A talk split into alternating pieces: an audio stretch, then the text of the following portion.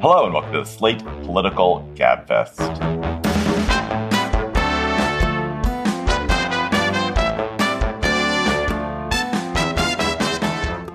April 27th, 2023, the Let's Finish the Job edition. I'm David Plotz of CityCast. I'm in Washington, D.C., joined by John Dickerson of CBS Primetime. Hello, David. Hello, Emily. I'm so happy to be with you. Then Emily Bazelon of the New York Times Magazine, Yale University Law School. Hello, Emily. Hey, David. Hey, John. Great to be with you. This week on the Gabfest, Joe Biden begins his reelection campaign. Is he the favorite for 2024? Then, what to make of Tucker Carlson's surprise defenestration from Fox News? And then the backlash against Bud Light's marketing campaign involving trans influencer Dylan Mulvaney and other episodes of corporate America and political America coming into conflict. Plus, of course, we'll have cocktail chatter. This episode is brought to you by Shopify. Do you have a point of sale system you can trust, or is it a real POS? You need Shopify for retail. From accepting payments to managing inventory, Shopify POS has everything you need to sell in person. Go to shopify.com slash system, all lowercase, to take your retail business to the next level today. That's shopify.com slash system. Joe Biden announced his reelection campaign this week, promising, let's finish the job. And indeed, it would be impressive if he did. He would be 86 years old if he makes it to the end of a second term. And depending on your perspective, and John Dickerson will tell us what your perspective should be in a minute, Biden enters the presidential race either in very strong shape or in very weak shape, either with a remarkable record of accomplishment or a surprising record of failure, as the head of a unified Democratic Party uninterested in any challenge to his leadership, or as a candidate that members of his party overwhelmingly wish would not run for reelection. So, John, it seems like a contradictory presidential campaign, but how strong is he as his campaign begins? Well, right you are, David. It is. Time will tell. yes, exactly. Only time will tell. But I mean, frankly, only time will tell. I mean, we it's I don't mean to kiss off all of those and it was nicely set up all of those things that are real, which is to say that in the most recent CBS poll, only 55% of Democrats wanted Biden to run again. That's that's really low. That's much lower than it was than was true for Barack Obama, for Donald Trump. It is close to the numbers that Bill Clinton had, but it was at the time that Bill Clinton had just been highly embarrassed by the Republican takeover of Congress when his numbers were that low. Now, on the other hand, Bill Clinton won in 1996 rather handily. Why did he win? Well, he was able to recoup and, and retool his administration somewhat by moving to the middle, and we should talk about that in terms of the way Biden will position himself between now and the election. Of course, politics was different then, and the makeup of Congress and what you could get done was quite different, but it was also in part because he was running against Bob Dole, who did not set the world aflame and who had issues in his own party. Well, everything you say about Joe Biden, to the extent that you are thinking this through again, the caveat that lots can change between now and the election, you have to think through in the context of Donald Trump, who is a singular figure to run against, who is deeply unpopular with Biden's base, and therefore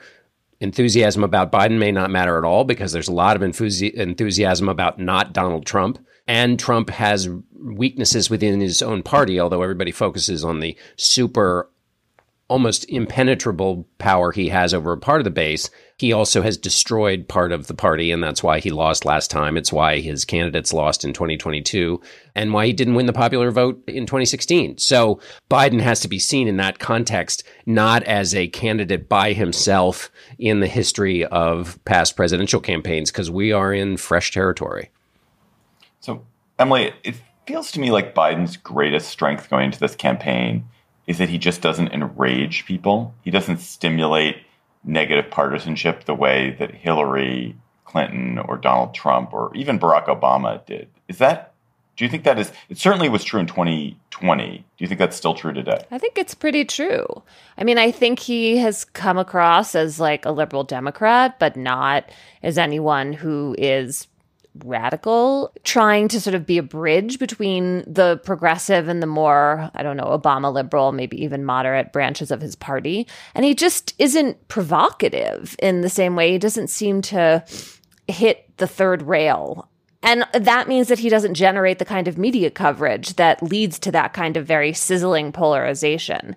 That said, I mean, he does have these low job approval numbers and they haven't really budged. I mean, I remember when they really sank with the when the United States left Afghanistan. I was trying to think of another word than retreat. Capitulation. no, I, I, I, well, I guess a couple of things. This is why I said we're in fresh territory. You know, in the old days, you would say you exactly what you're saying, which is not only is his approval rating low, he can do nothing to improve it, and yeah. his approval rating is low on the issue of the economy, which people care a lot about. And normally, though, the implicit in saying that, you wouldn't even have to say the second sentence, which is, and that means people won't turn out to vote for him. But what we've seen is, and this is the Trump effect, and also the fact that Donald Trump is so closely associated with the Republican Party now. We saw in 2022 when a lot of people thought there was that economic determinism, which is to say that Biden's low approval rating on the economy and the Democrats' low approval rating on the economy would punish them at the ballot box in 2022. But it turned out there were things that voters cared more about, both within their base and also swing voters to the extent that those even exist anymore. And two of those things were abortion rights and the extremism of the Republican Party, whether it was in specific legislation or in attacks on the ballot on the very nature of democracy. And so the old transitive properties of low approval rating numbers equals bad outcome at the polls, I think is up for grabs in a world in which Donald Trump has so thoroughly reshaped the Republican Party and energizes so much in, in terms in negative terms parts of the electorate. I mean, it, is Biden a strong candidate only against Trump? I feel like he is the, he's the right candidate to run against Trump but is he the wrong candidate to run against anybody else? Well, if somebody like Ron DeSantis were the candidate and ran on culture war issues, then the advantage that Santis would have would be his age. But I think aside from that, Biden might still be in a pretty strong position in terms of being the person who's not polarizing and who's actually talking about the economy and the things that are kind of bread and butter issues. I mean, I really wonder whether this culture war flare up that DeSantis is pursuing on abortion and trans rights, and I just don't understand how that's really going to be what helps him. He's not going to run. No, no. I mean, his general election campaign, he will just run on everyone's moving to Florida. Look how great Florida is. Look what how successful I am as the governor of Florida. And the culture stuff is not going to be front and center. That's my prediction. But he has to get. But he has to get the nomination. He has to get the nomination stuff. first, which means he's going to spend a lot of time in the culture lane because if you're going to knock off Donald Trump of course, all of this could be wrong, which is what we should always always remember. But the normal things that would knock off a frontrunner like Donald Trump, Donald Trump has shown he is impervious to for the last five years. The either gaffes or things you say wrong, or indictments, or you know being caught on tape trying to subvert the will of you know the strongest democracy in the country, that kind of stuff. None of it has hurt him within his own party. So the gambits to try to take some share away from him in the primaries will be on those culture war issues. I'm more pure on abortion or whatever, which means DeSantis is going to have to move in a more, I don't even know what to say, to the right of Trump on those issues and then become once, you know, he does those things, they tattoo him and and that's that is a legacy that he won't be able to shake so easily in the general election if he gets there. I mean, that's what I'm talking about. He has this six week abortion ban he's going to have to defend, all this book banning, the don't say gay. I mean, there's a, it, that trail. I don't think people are just going to forget about that. It's so funny that we are talking about Biden, and yet this is Biden's great gift is that we've ended up talking about Trump and DeSantis now for most of this this segment. Do you think, John, that Biden will not have to campaign?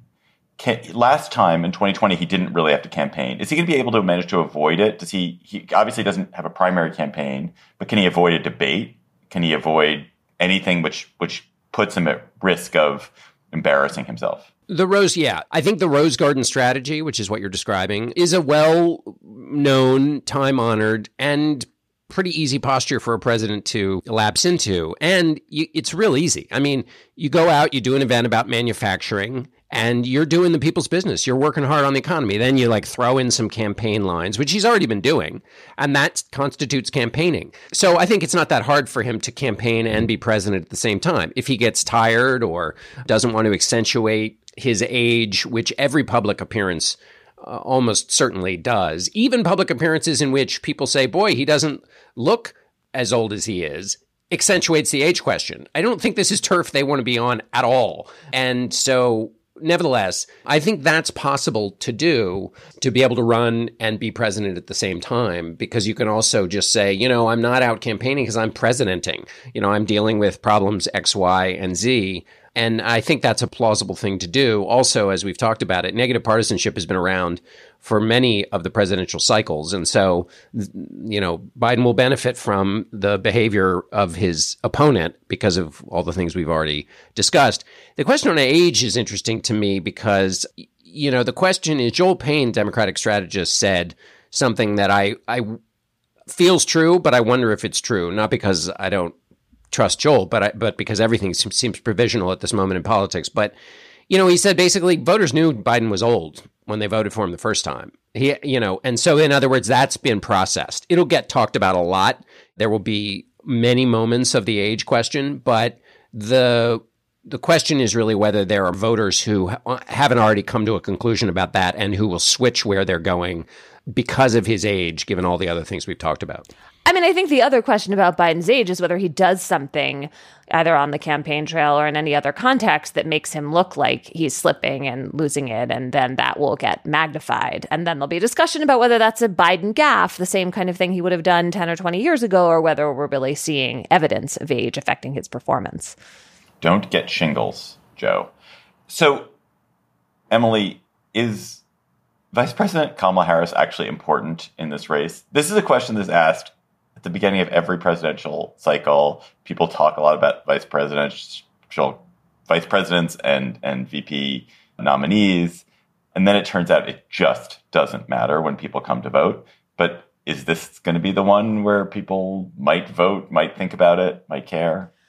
I mean, I think because of Biden's age, it matters more than it might otherwise. It, Kamala Harris is the person who would step in if Biden couldn't do his job. She's also a more polarizing figure than he is.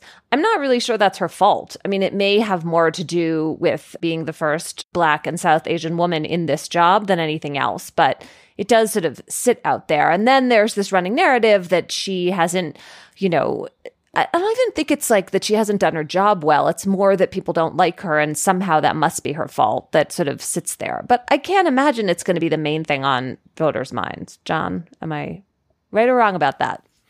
I think you're. It, it's obviously more on the voters' minds because of Biden's age, and people will try to keep the conversation on Harris. And Harris is in a tough spot because as vice president, you always have to be super careful not to outshine the president and that just adds a level of kind of hunched over caution and and Harris is already a pretty cautious politician.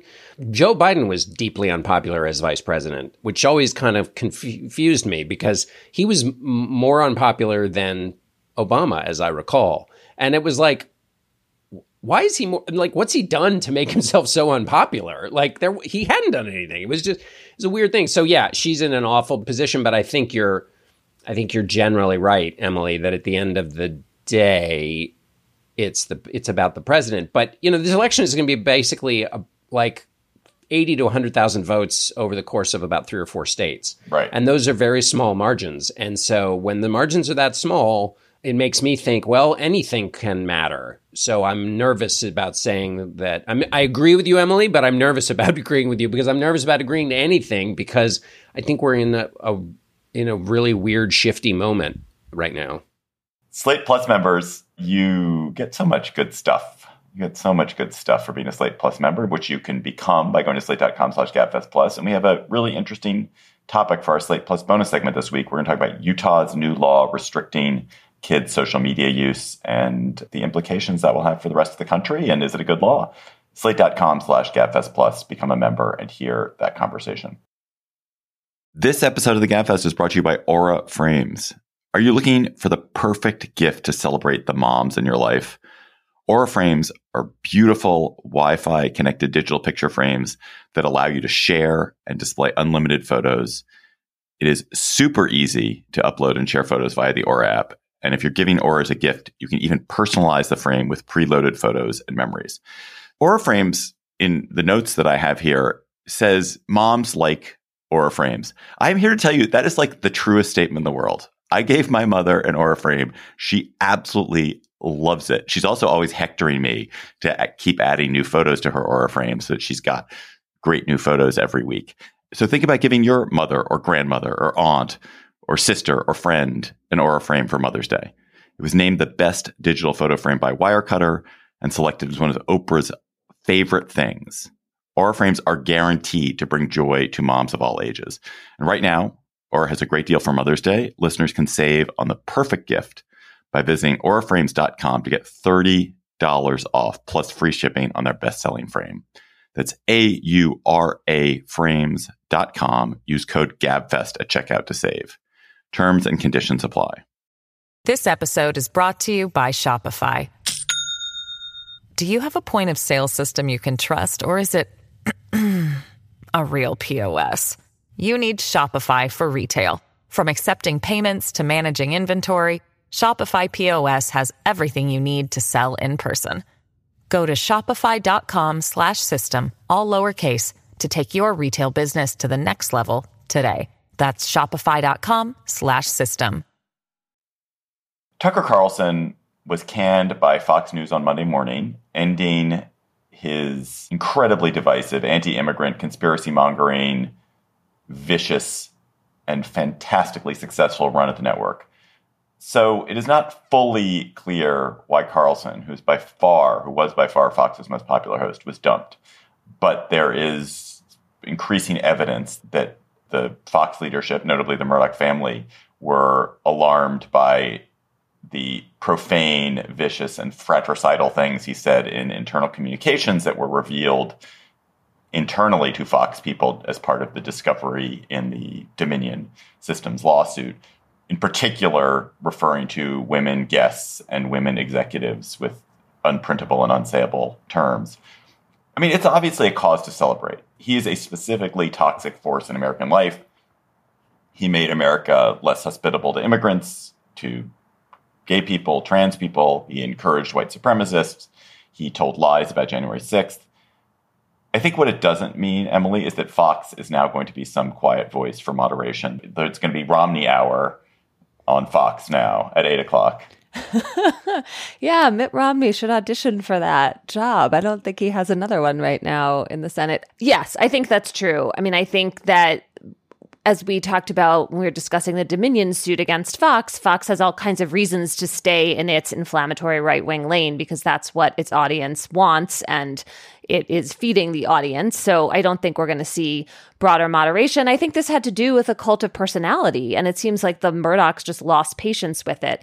I mean, it is telling that for all the things Carlson did on the air, it seems pretty clear he's being fired for what he said off the air. And he seems to be a seriously committed pretty disgusting sexist. So sure. I mean, those things are bad, and I'm glad they seem to actually care about them at Fox after the firing of, you know, Bill O'Reilly and Roger Ailes. It does seem like they take that with some modicum of seriousness. But the things he said on air were the things that were so bad for the country and the way you're saying. And it doesn't seem like those gave them pause. I mean, we have a long track record of him saying all those things and they were silent or stood by him.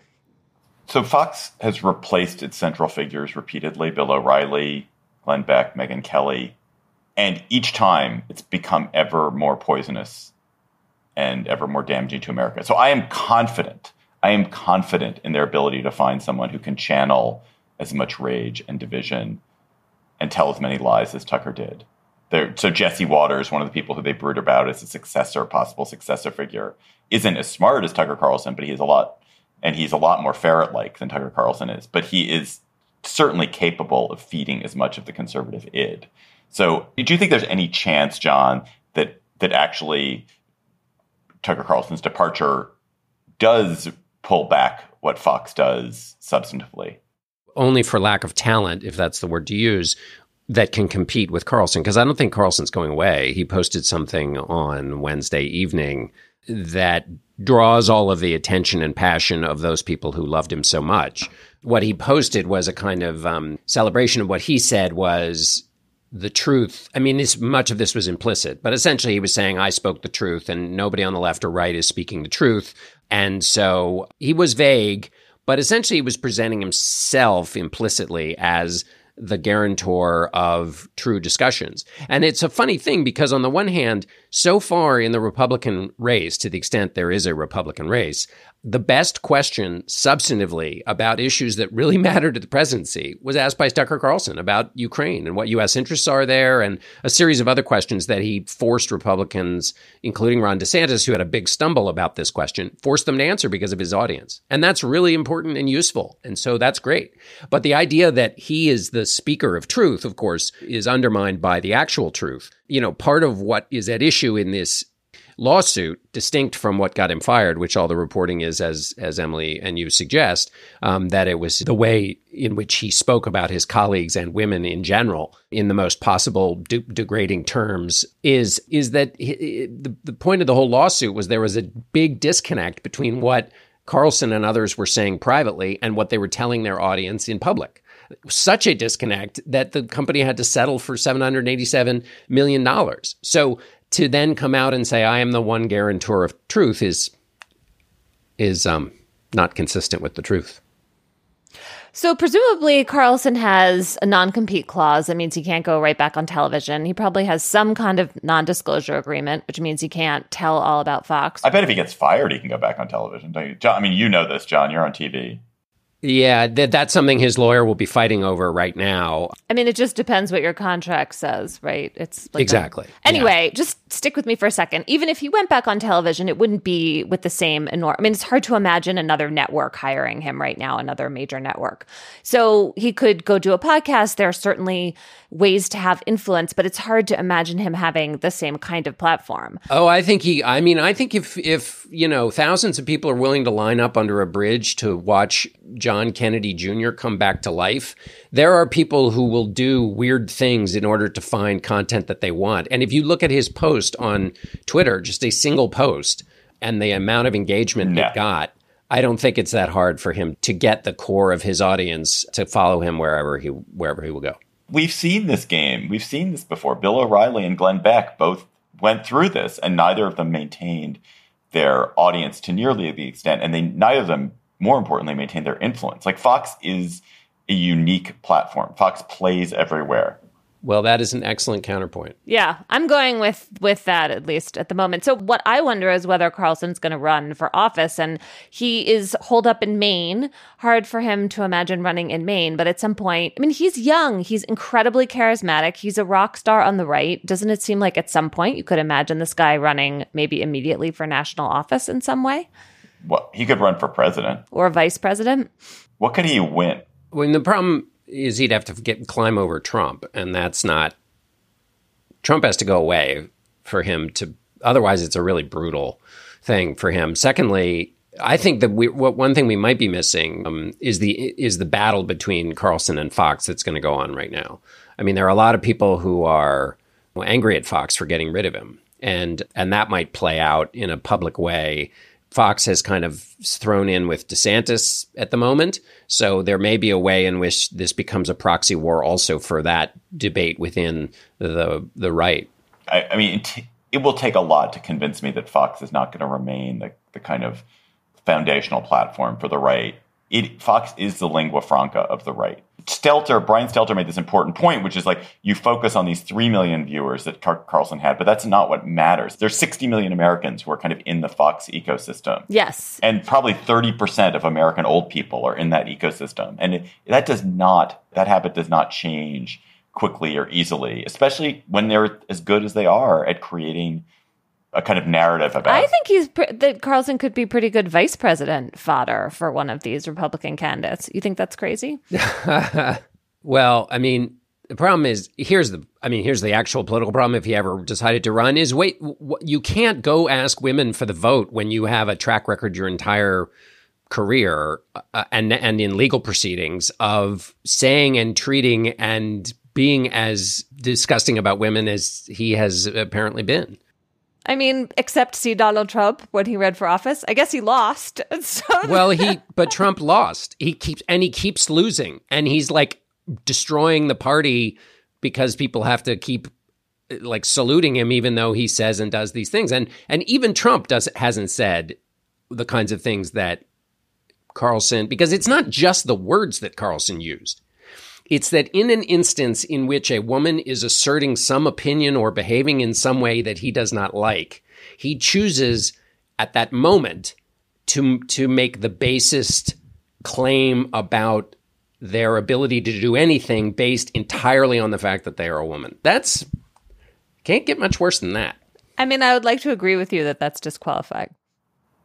So Tucker was axed the same day that Don Lemon, CNN star, also was bounced from his network. He had, of course, said derisively that Nikki Haley at age 51 was beyond her prime which Emily Bazelon, who I believe is 51 years old. I don't know. I might be beyond my prime, but it's a terrible thing to say. And I don't it's, mean to be. I totally, I, at 53, I am undoubtedly beyond my prime, but I do understand the anger. Everyone's kidding, but I think prime is a fascinating concept, by the way. Because there's a lot of people who are in their prime who are a lot older. Yeah, for sure. Like you could literally turn this on its head. Is that in fact you are on in your prime when you have the wisdom of experience? I mean, in a lot of other ways, you know, you can have life beating beating you down into a, a mere grease spot upon the highway. But there are many people for whom age they only get better. I, I would like to be one of those people, but I've apparently read about them in books.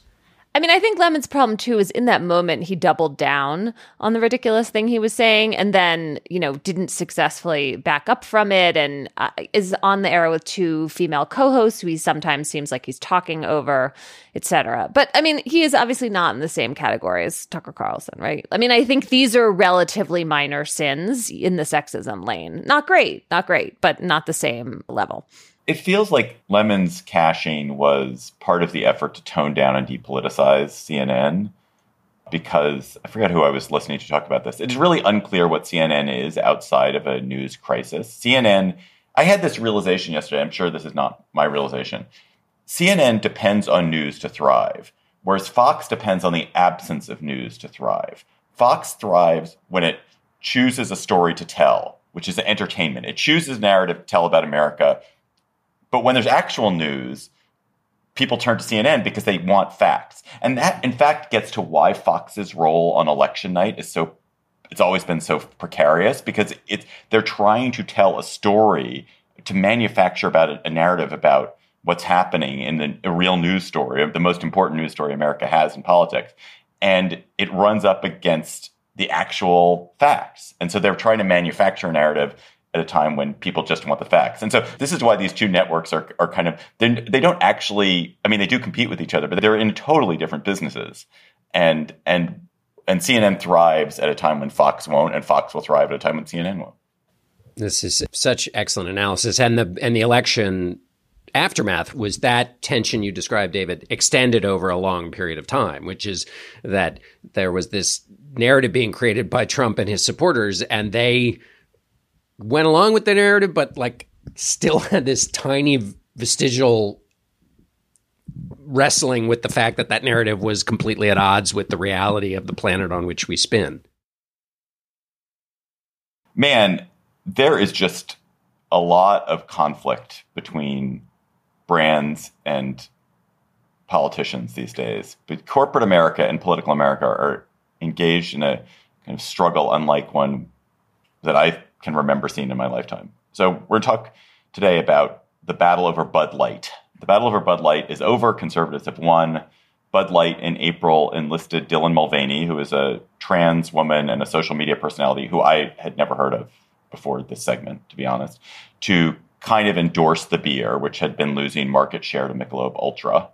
And various conservatives who have been swept up in the anti trans fever that has obsessed the cultural right exploded. Ben Shapiro, Kid Rock, Kid Rock shot a case of Bud Light. Travis Tritt, the the singer, removed it from his tour. It was very ugly and depressing. Bud Light sales dropped 17% basically overnight.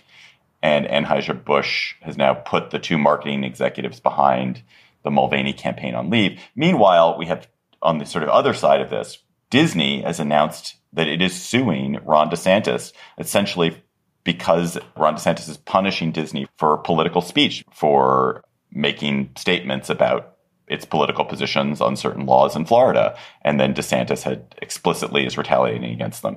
And so you have these two interesting spectacles of conservative politics at war with corporate America.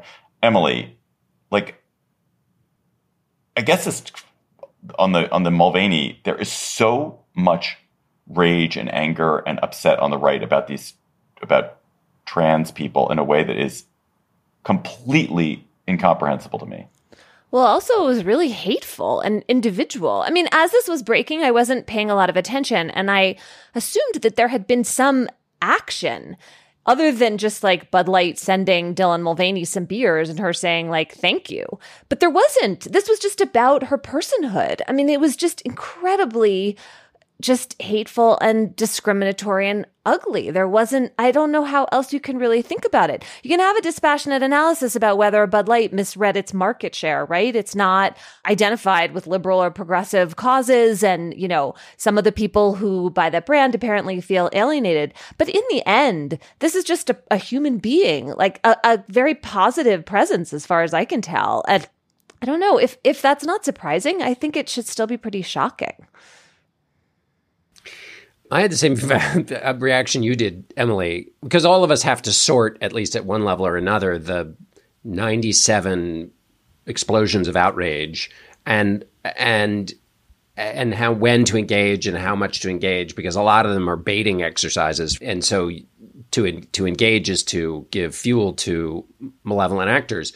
And so when I first heard about this, I thought, oh, they must have launched a set of national ads show, you know, during the NBA playoffs and all. But I think that it goes beyond. I mean, it is obviously at its very core about personhood, and so I don't want to distract from that. But I think the the response on the right is it really that unfathomable, David? Because this this is a thing that on the right, the whole trans concept is deeply disturbing and they f- and the response is don't put this in my face with your beer or your whatever other companies that are you know forcing this on me. I think that's that's a familiar response. Yeah. No i get you're right it is familiar. It's just it's it's depressing. The hatefulness is so depressing. I it's and the obsession of it is so depressing. And and the the fact that it, there's been like there's a genuine important debate about the best way to help people who are trans and children in particular who are trans.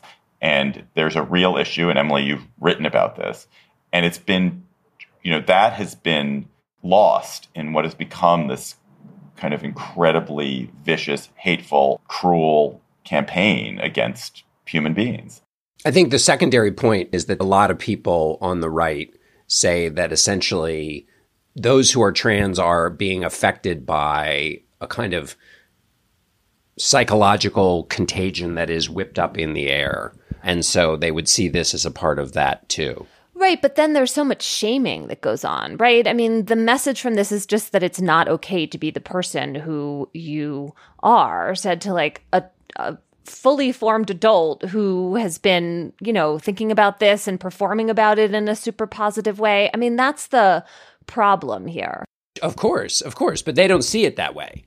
They don't see it that way. They see it as as like a performance and and don't influence my community with your performance because it's contagious. Like they don't see the essential personhood and the individual at the center of this. That's which we've all been saying, but that's why it's easier for them to say that this is something else.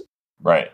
Right. That word, like grooming, a word no one had ever heard of 12 years ago or 12 months ago, practically. Yeah. And save the children has become a real theme too. But I mean, I think that's a problem with, you know, both this backlash of the campaign and also these bans on medical treatment for kids when, you know, individualized decision making is should be important. There should be a way to have some nuanced conversation about kids, but it's just being completely lost because it, the right wing backlash has this cruel streak to it. We should talk about Zooey's effort. Yeah, I was thinking about that too. I interviewed Zooey Zephyr, a representative in Montana, who she's now been forbidden to speak for, censured and forbidden to speak for the rest of this term. Zooey Zephyr, who is a trans woman, stood up and argued against a bill that would outlaw gender affirming care for any minor in Montana. And in the course of making her case, she said that the lawmakers who voted for the bill would have blood on their hands. And the argument, which is is obvious, which but may not be to the to the people who are listening, is the is that if you shut out trans kids from any gender affirming care, and by the way, this was with parental consent, that you essentially create the conditions for suffering, which can lead to suicides. Anyway, that language was what was offensive. There was a several days or several weeks actually where she was not called on or allowed to speak through the rules and procedures of the legislature and then now it was made official. So what it connects to the Bud Light obviously is the we've talked at various times about cancel culture. I mean, there is definitely a canceling that is going on in these two instances. And obviously there are parallels to what happened in Tennessee. Right. I mean, the actual silencing of her on the floor for months is a lot like the Tennessee legislators being expelled, right? You have this supermajority of Republicans. They're deeply conservative and they're just literally not letting her talk on the floor of their chamber. Emily, before we leave this topic, there's a slightly different iteration of it, which is we have Disney this week suing Ron DeSantis and Florida, saying that DeSantis is engaged in a campaign of government persecution against Disney because of things that the, the company said, in particular the criticism that the company made of the Don't Say Gay law that, that DeSantis has pushed in Florida, that DeSantis passed in Florida, and that DeSantis explicitly is retaliating over and over again against Disney. Is that going to work out? Is this a good lawsuit? Make sense? I've never heard of a suit like I'm this. I'm not sure. I mean, it's really interesting. It is true that corporate entities have free speech rights. And so when you think about that part of it, okay. right? So said the conservative justice. Hey, you know, Court. companies are people. They have corporate personhood. And I mean, that's part of what Disney is arguing. I, it's hard to tell with this suit whether it's really about the legal issues or whether it's also just about trying to push back politically and change the conversation because DeSantis has just been going after Disney so hard. And does Florida really want to do that, et cetera? So I haven't sorted that out in my own head how much this is about law versus politics really interested in how this turns out. Let us go to cocktail chatter. When you are suing a governor and having having sued a governor, you were then having a drink. Emily Bazelon, what are you going to be chattering about?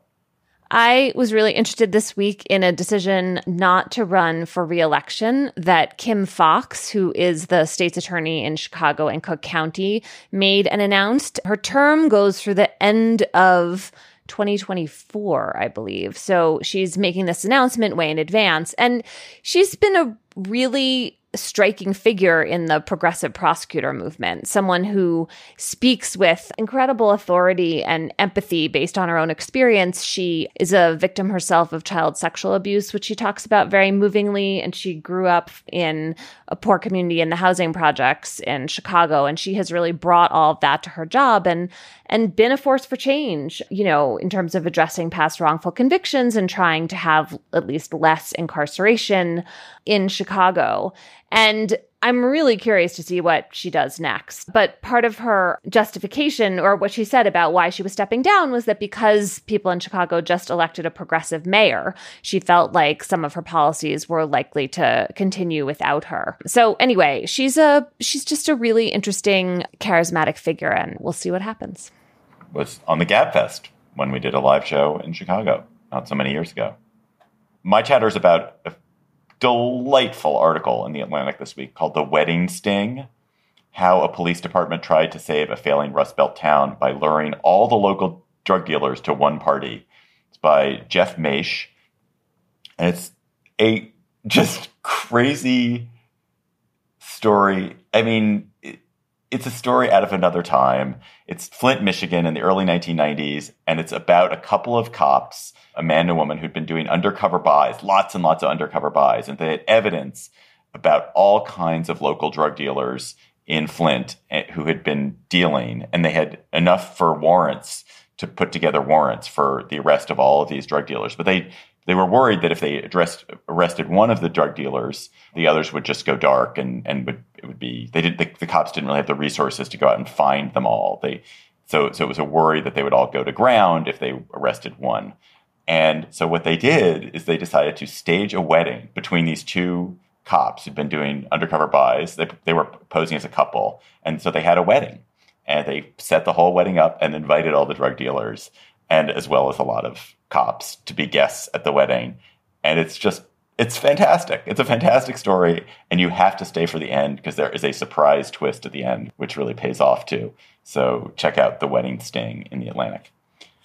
John recorded his chatter earlier because it was yeah, it was under time pressure and also it was so extensive and it required encyclopedic research and he was consulting books the whole time he was doing it. Here's John's chatter. My chatter is on the magical properties of music. To me, musicians are the closest thing we have to actual wizards. They can conjure a feeling and then make another human soul have that feeling or launch another feeling inside of that person. Writing does this too, of course, but it's rare when a line of a book can stop you on the street the way a song that comes on shuffle can do that to you. And the magic is not exactly what the music tells you so much as the place it creates for you to feel something deeply. What it comes to me to you might actually shock the author of the actual song. I once recited a John Prine song called My Mexican Home at a tribute to him when he was still alive.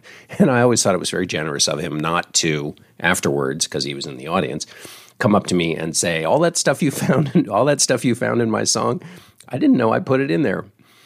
I listened to a version of that song, My Mexican Home, about a hundred times in preparation for that event, and it was on a live album where John sang with a guy named Josh Ritter, and this introduced me to Josh Ritter's music, which I didn't know about before. And Josh himself has a song that he wrote with one of those lines I'm talking about. It, the uh, song is called Only a River. It was sung by Bob Weir of the Grateful Dead on his album Blue Mountain. And the line is Only a river gonna make things right.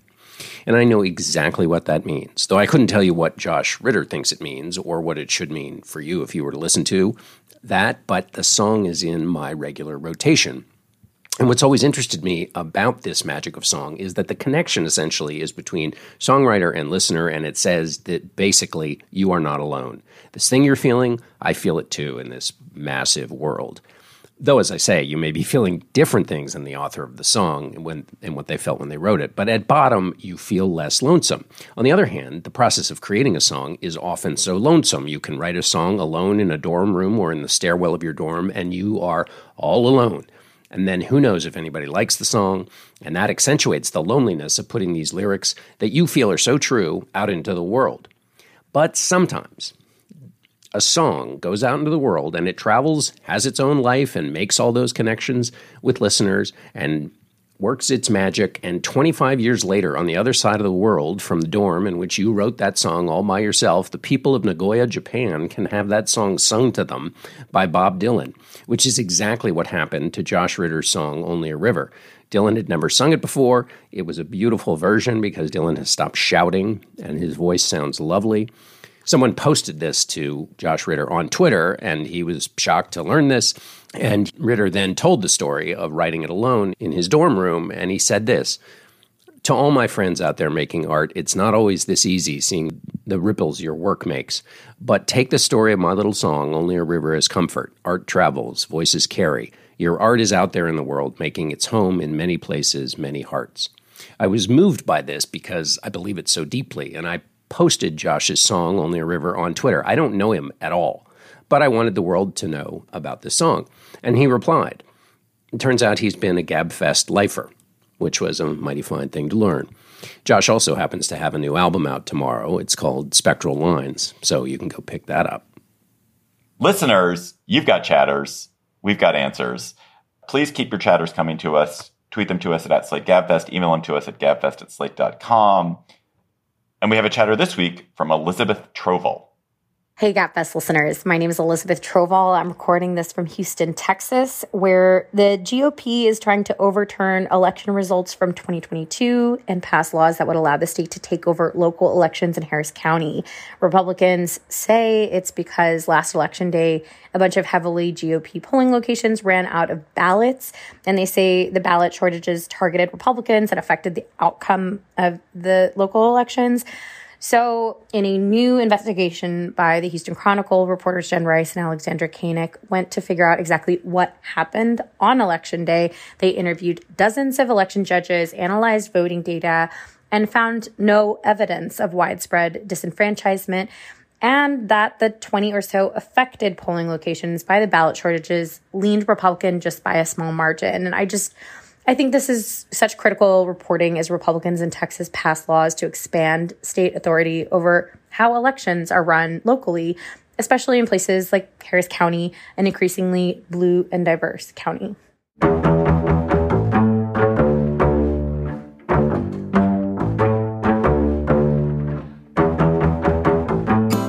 That's our show for today. The Gabfest is produced by Jared Downing this week, stepping in for Shayna. Thanks, Jared. Our theme music is by They Might Be Giants. Ben Richmond, Senior Director for Podcast Operations, and Alicia Montgomery is the VP of Audio for Slate. Please follow us on Twitter at, at SlateGabfest. Follow us there. For Emily Bazelon and John Dickerson, I'm David Plotz. Thanks for listening. We will talk to you next week, except I won't because I will be on vacation. Somebody else will talk to you. Hello, Slate Plus. How are you? there are new laws in Utah. Starting in 2024, March of 2024, kids are going to be restricted in their social media use in Utah. So the provisions of SB 152, which I think has now been signed into law by Utah Governor Spencer Cox, is that all users have to be age verified before they can open or maintain a social media account. Parents have to give permission to minors before the minor can open a social media account minors cannot use social media from 10:30 p.m. to 6:30 a.m. unless a parent changes their settings and the platforms have to ensure that children cannot bypass those restrictions. Parents have the ability to access a minor's account including all posts and private messages. And social media platforms are limited in what information they can collect from minors. So I love this law. I'm really interested in this law. I'm excited about it. I think it's a great step. But let's discuss whether I'm right in being excited about this. Before you go on about your love for this law, let's just note that there are some real concerns about all the data that the law is mandating be collected about kids. Like, presumably, there's going to be a giant database with a lot of identifying information that could be hacked, et cetera. So, I'm not sure that's necessary for a law like this, but from a kind of civil liberties privacy perspective, that part I think is a problem. Oh, yeah. And all the companies that exist now, which are not protecting children's rights, are doing such a good job protecting all the incredible. I find that invocation of like, oh, now data is going to be in danger. The data of children is going to be in danger. Now it is. And so we have to prevent this law. Whereas there's 150 other examples of companies which have been careless, negligent with data about all of us, including children. So don't give me that argument. Okay, fine. Oh, she's just representing a point of view. She's not actually. Two wrongs don't make that. a right, also. But but what do you like about the law? Make the case for the law because there is. That was just a snippet from our Slate Plus conversation. If you want to hear the whole conversation, go to slate.com/gabfest plus to become a member today. Hi, this is Dahlia Lithwick, host of Slate's legal podcast, Amicus. If you're listening to this show, you might be interested in Amicus's live show that we're hosting in Washington, D.C. on Tuesday, May the 14th. My colleague, Mark Joseph Stern, and I will be talking to some amazing guests, including Sherrilyn Ifill and a sitting state Supreme Court justice all about how originalism, a relatively recently invented way of interpreting the Constitution, has taken over the Supreme Court and radically reshaped the law. It's been doctrinal rocket fuel for the conservative legal movement and facilitated the rolling back of abortion rights, the expansion of gun rights, and the obliteration of the separation of church and state. And as another wildly consequential Supreme Court term careers to its end, the court's originalists are on a tear. But there's something you can do about it, and we hope you'll join us in DC on May 14th to explore the possible pathways out of the current situation. Go to slate.com slash amicus live for tickets.